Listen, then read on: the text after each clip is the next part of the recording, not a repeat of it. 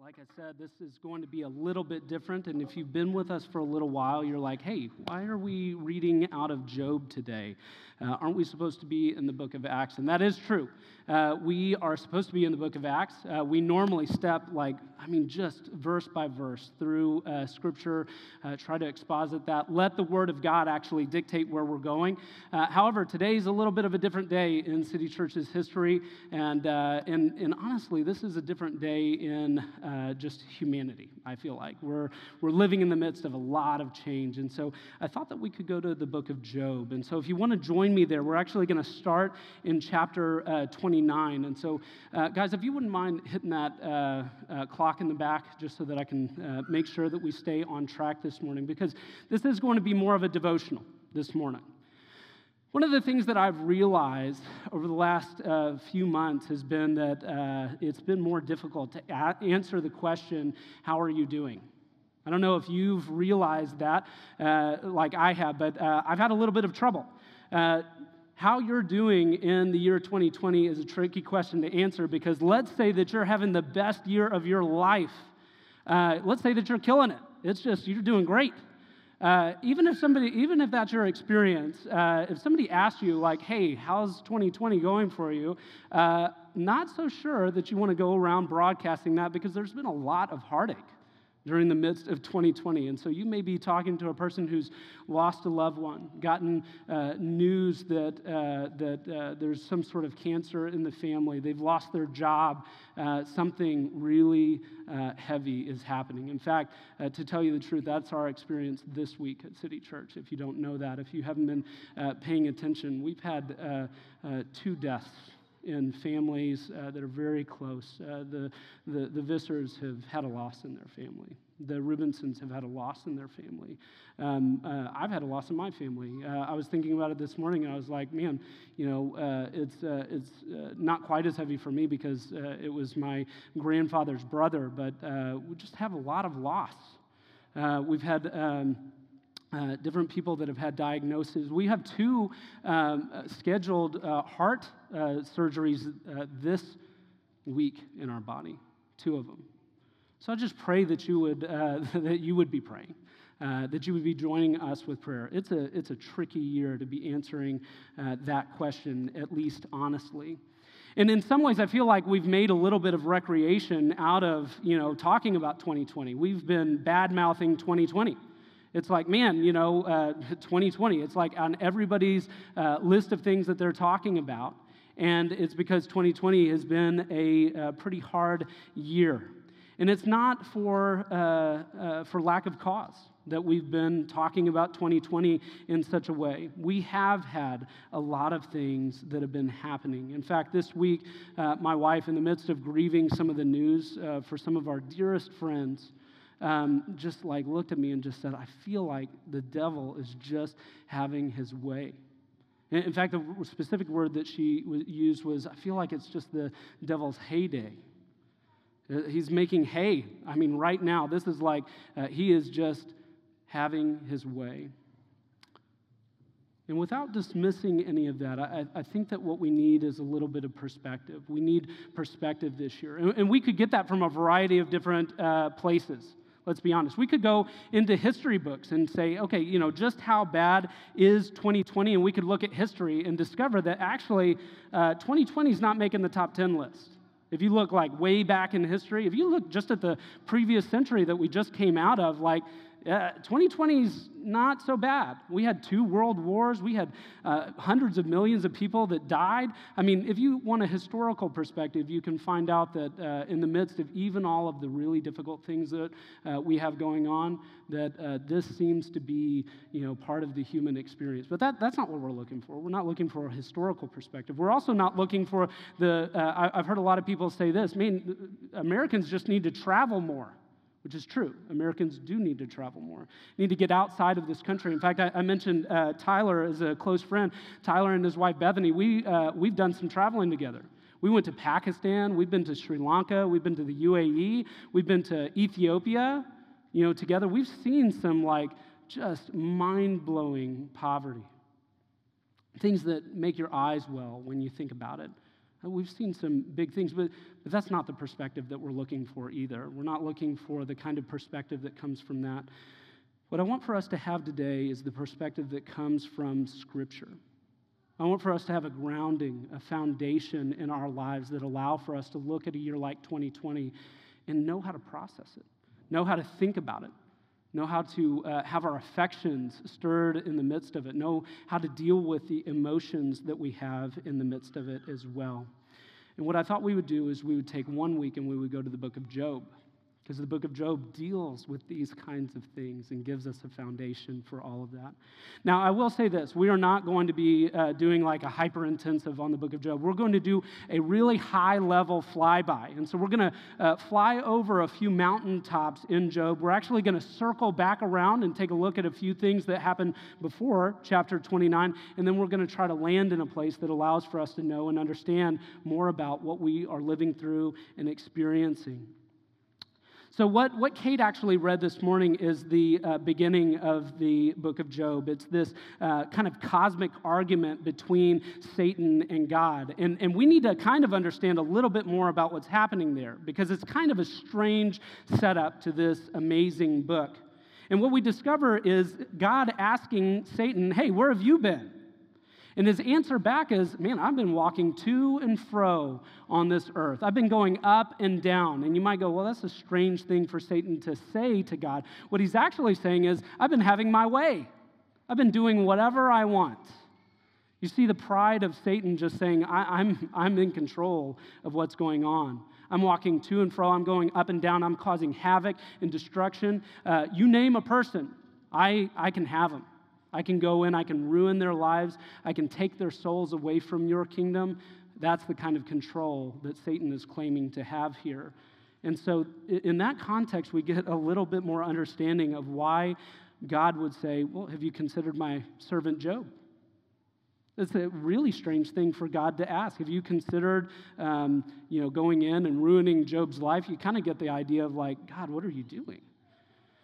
What he's doing is he's counteracting this unbelievably prideful claim of Satan, saying, I can have my way. I am in control. He's saying, if that's true, have you considered my faithful, righteous servant Job? You say that you are doing whatever you want. Take a look at Job. There is a question in the midst of the book of Job, and I want you to get this and understand this, and that is this. We're trying to understand what is going to actually sustain the souls of man. This is the question. Is it God's blessing that sustains the soul of man, or is it faith? Is it God's blessing that sustains the soul, or is it faith? God takes a side. Satan takes a side. Satan says, well, of course, Job is remaining faithful. You've given him everything under the sky. He's wealthy. If you take all that stuff away from him, he will curse you to your face. God says, watch what I'm about to do here. That's where we pick up in chapter 29, verses 2 and 3. Let's read it. Job says this, after losing everything, after losing his spouse, after losing his children, after losing his possessions, his servants, his oxen, his fields, his health, he is sitting in the mire of total destruction, and he says this, I wonder if your soul can resonate with this in the midst of 2020. Oh, that I were in the months of old, as in the days when God watched over me, when his lamp shone upon my head, and by his light I walked through darkness. Did you hear what Job is saying here? He's saying, man, if only I could go back. If only I could go back to those days where I was receiving God's blessing. He says, if only I could go back to having friendship with God, being in the Almighty's presence, being surrounded by my 7 children. If I could go back to my blessing, if I could go back to being known and respected in the gates of the city, if I could go back to where people listened to me. And you get this idea of, man, Job, there's a little bit of egocentrism that's kind of wrapped up in all of this. But remember, he's lost everything. And it's not just the egocentrism. It's complicated. He also wants to go back to when he was being a blessing to others. He mentions time and time again being a blessing to the widows and to the fatherless. He's saying, if only I could go back. If only 2020 just hadn't ever happened. If my grandfather was still here. If I still had my job. That's what Job's asking here. I want you to flip over to chapter 31 real fast. We're going to be in verses 2 and 3 there as well.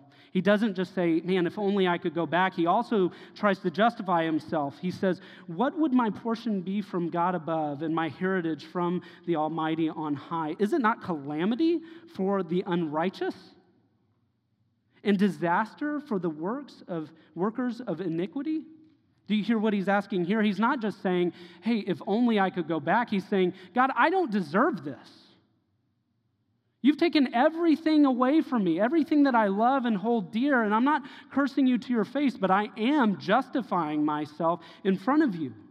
I don't deserve this. I can justify why I don't. In fact, he goes on through the rest of this chapter to say, hey, listen, I haven't been enticed by sexual sin. I'm no liar. I've treated my servants well. I've seen all the people that I know as being worthy, as being pinched out of the same lump of clay that I am. That was no small thing in that day. I've been generous to the poor. I haven't been violent. I don't trust in my wealth. I'm no idolater. That's what Job is saying here. If I could just go back. If I could just go back. Lord, hear me. I don't deserve any of what I am receiving. And what we see in the midst of these pleas is something that I think is pretty familiar to our set of circumstances. And it's not easy. I mean, in the time that we have to kind of like parse through this, let's admit this is a little complicated. Why? Because it's human. One of the things that I love about the story of Job, and really just Scripture all the way through, is if you read it, you understand that it approaches the complexity of the human condition almost with every single page. Because here in the book of Job, he is called a faithful and righteous man, but his actions are also easily perceived as being prideful. We see his steadfastness in that he does not curse God to his face. We see in the midst of this story that this man that has every blessing taken away from him does not curse God to his face. He's actually faithful in the midst of all of it. But he's also focused on himself. So he's faithful but prideful, steadfast but egocentric. And that's when God responds to Job. This is one of my favorite chapters in Scripture. Go to chapter 38. We're going to read a few verses here. I want you to listen to God answer your questions in the midst of 2020. If I could only go back, I don't deserve this. Let's listen to God. Then the Lord answered Job out of a whirlwind and said, "Who is this that darkens counsel by words without knowledge? Dress for action like a man, I will question you, and you make it known to me." Job has been asking God a lot of questions. God says, prepare for war. Where were you when I laid the foundation of the earth? Tell me if you have understanding. Who determined its measurements? Surely you know. Or who stretched the line upon it? On what were its bases sunk? Or who laid its cornerstone? When the morning stars sang together and all the sons of God shouted for joy? Or who shut in the sea with doors when it burst out from the womb? When I made clouds its garment and thick darkness its swaddling band, and prescribed limits for it, and set bars and doors, and said, thus far you shall come and no farther, and here shall your proud waves be stayed. Have you commanded the morning since your days began? And caused the dawn to know its place, that it might take hold of the skirts of the earth and the wicked to be shaken out of it? It is changed like clay under the seal, and its features stand out like a garment. For the wicked, their light is withheld, and their uplifted arm is broken. Have you entered into the springs of the sea and walked in the recesses of the deep? Have the gates of death been revealed to you, or have you seen the gates of the deep darkness? Have you comprehended the expanse of the earth? Declare if you know all this. Where is the way to the dwelling of the light, and where is the place of the darkness? That you may take it to its territory, and that you may discern the paths to its home. You know, for you were born then, and the number of your days is great. Have you entered into the storehouses of snow, and have you seen the storehouses of hail, which I have reserved for the time of trouble, for the day of battle and war? What is the way to the place where the light is distributed, and where the east wind is scattered upon the earth? Who has cleft the channel for the torrents of rain, and a way for the thunderbolt, to bring rain on the land where no man is, on the desert in which there is no man, to satisfy the waste of the desolate land, and to make ground sprout with grass? Do you hear what God's saying here? I mean, he goes on. I would encourage you this week, in the midst of whatever year you're having, to go on to read about what it is that God has done, because God is the one that knows when every deer is born. He's the one that knows where the behemoth is, and he's the one that can fish the leviathan out with a hook. I don't know any of those things. I venture to think that none of us know those things. What is it that God's saying to us in the midst of all of this? He's saying, I'm in control. I know all things. I created all things. That's what he's saying to you this morning. He's not just speaking to Job. He's speaking to us. He speaks both to the pride of our hearts that think that we deserve more, and also, in the midst of this, to our humility, our humanity. And what he says is, I am God. I'm in control. My ways are higher than your ways, and so are my thoughts. And how does Job respond to this? Both the prideful and the humiliated parts of Job, but how does he respond to all of this? And in chapter 42, he says, I know that you can do all things, and that there is no purpose of yours that can be thwarted. His first words back to God are like, I knew it. I knew that you were in control. I knew it all along. God is in control. If there are prideful vestiges of your hearts, whatever piece of that is in you, hear God say, man, prepare for battle and answer me if you know these things, because I'm the one who's in control. And for those parts of you that are already humiliated, that are already low, that are already humble, hear him say, I'm in control. You don't need to worry, because I've got this. That's the kind of God that Job had faith in. That's the kind of God that we, now thousands of years later, believe in. We put our faith in. That's the kind of God.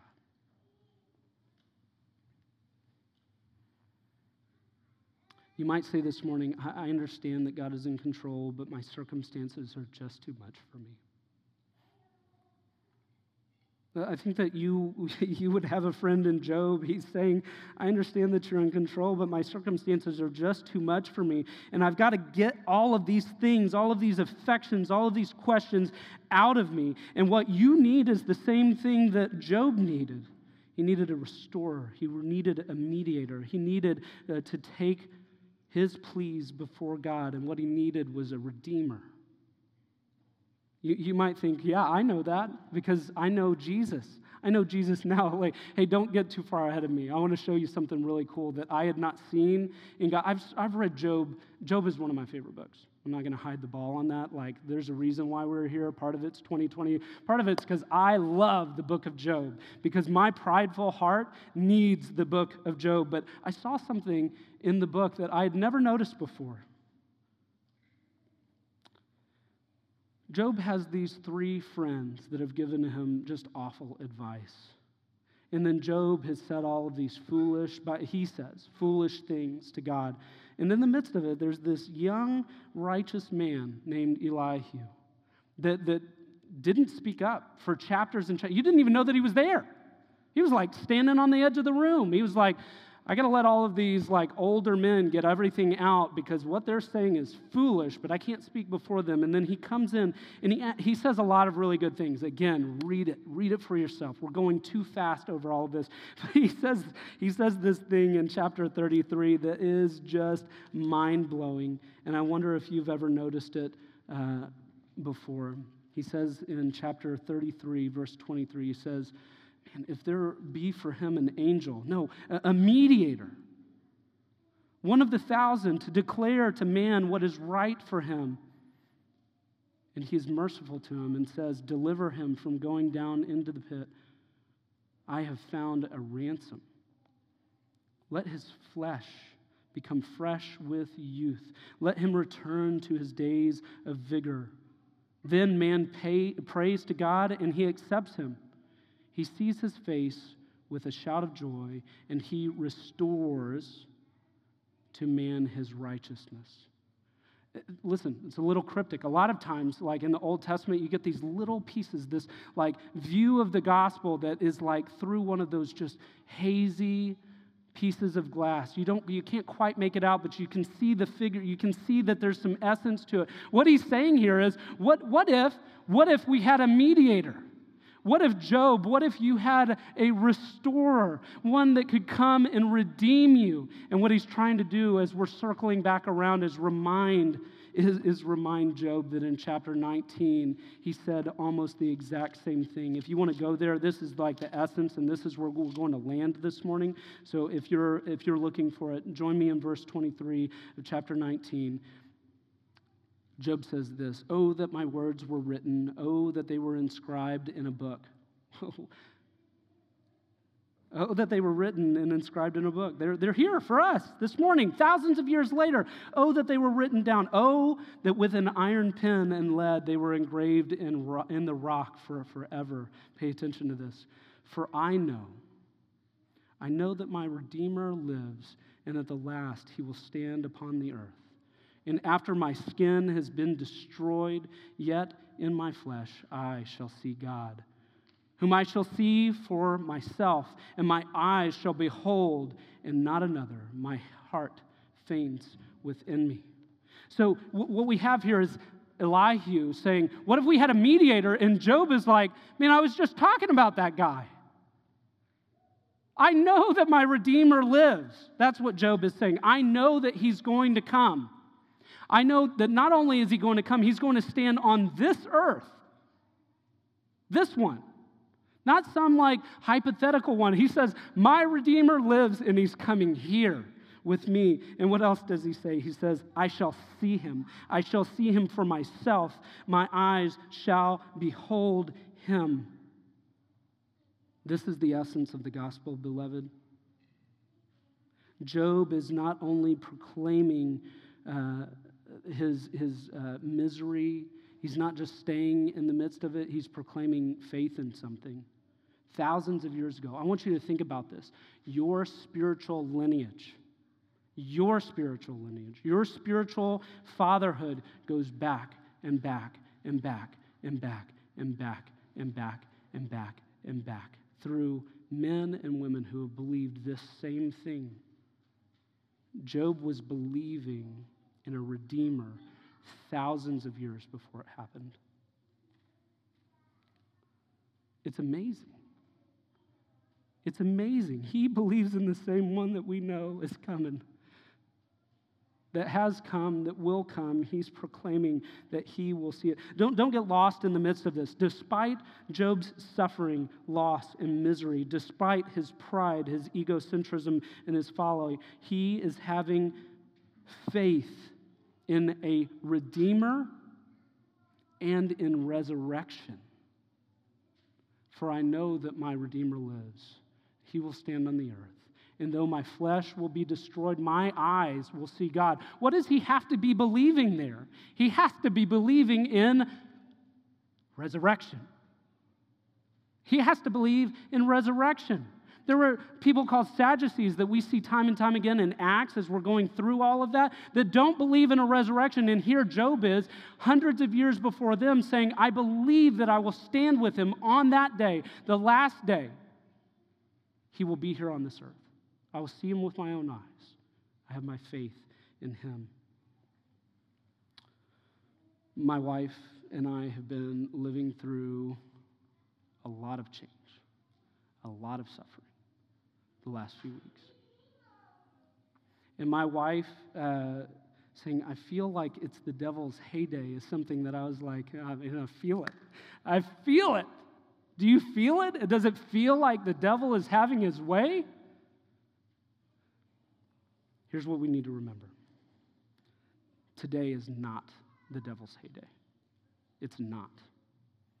If the devil had a heyday, you would have to point to before Jesus. I think, personally, here's what I would say. You want to know the devil's heyday? The devil's heyday was the temptation of Judas. It was the deception of Judas to sell out the Savior, the Son of Man, to sell him out. But the devil's heyday was immediately followed by the justification of the sins of the saints forever when Jesus Christ died on the cross. The devil's heyday, his best day of all of creation, was right before Jesus paid for your sins and right before he burst forward from a tomb, claiming that death has no hold on those who put their faith in Christ Jesus. That was the devil's heyday. What we are experiencing now, church, is Satan in his last moments clawing at the earth, trying to provide as much destruction as he possibly can as he slides into the pit of hell.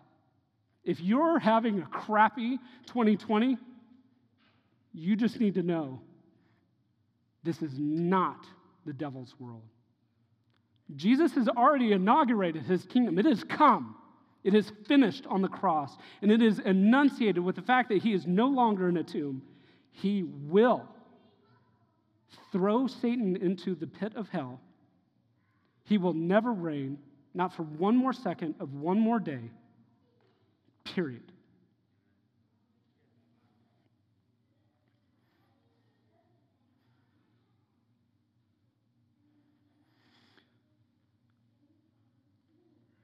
We are living in the midst of a light and momentary affliction that does not in any way compare to the eternal weight of glory that we will experience for all of eternity. And it's all because Jesus was faithful and came and defeated Satan and showed us the way into eternal life. So I'm going to pray for us that we would believe that truth this morning and for forever. And then we're going to sing like we believe it. And then we're going to have a partner meeting. We're going to have a member gathering, a stakeholders gathering, where we're going to ask you to take use of the childcare that we're providing. We're going to provide a safe space for that. We're going to be taking temperatures, making sure that the people that are watching our kids, that they're keeping them safe. It's going to be just fine. But we're going to have a member gathering where we're going to be asked to remember in every way these truths. Bow with me. God and Father, you are great and glorious. There is no one who can steal 1 second of 1 minute of your glory. No Satan, no part of our prideful heart that can misremember the things that you have already spoken, that you have already written in stone.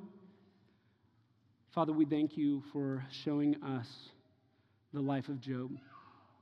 We are reminded that you restored Job in this life. You gave him children again. You gave him back the wealth that he had. You gave it to him twofold, and he gave an inheritance. But Lord, even that was not the kind of restoration and redemption that Job needed. His faith saved him. He did not curse you, Lord.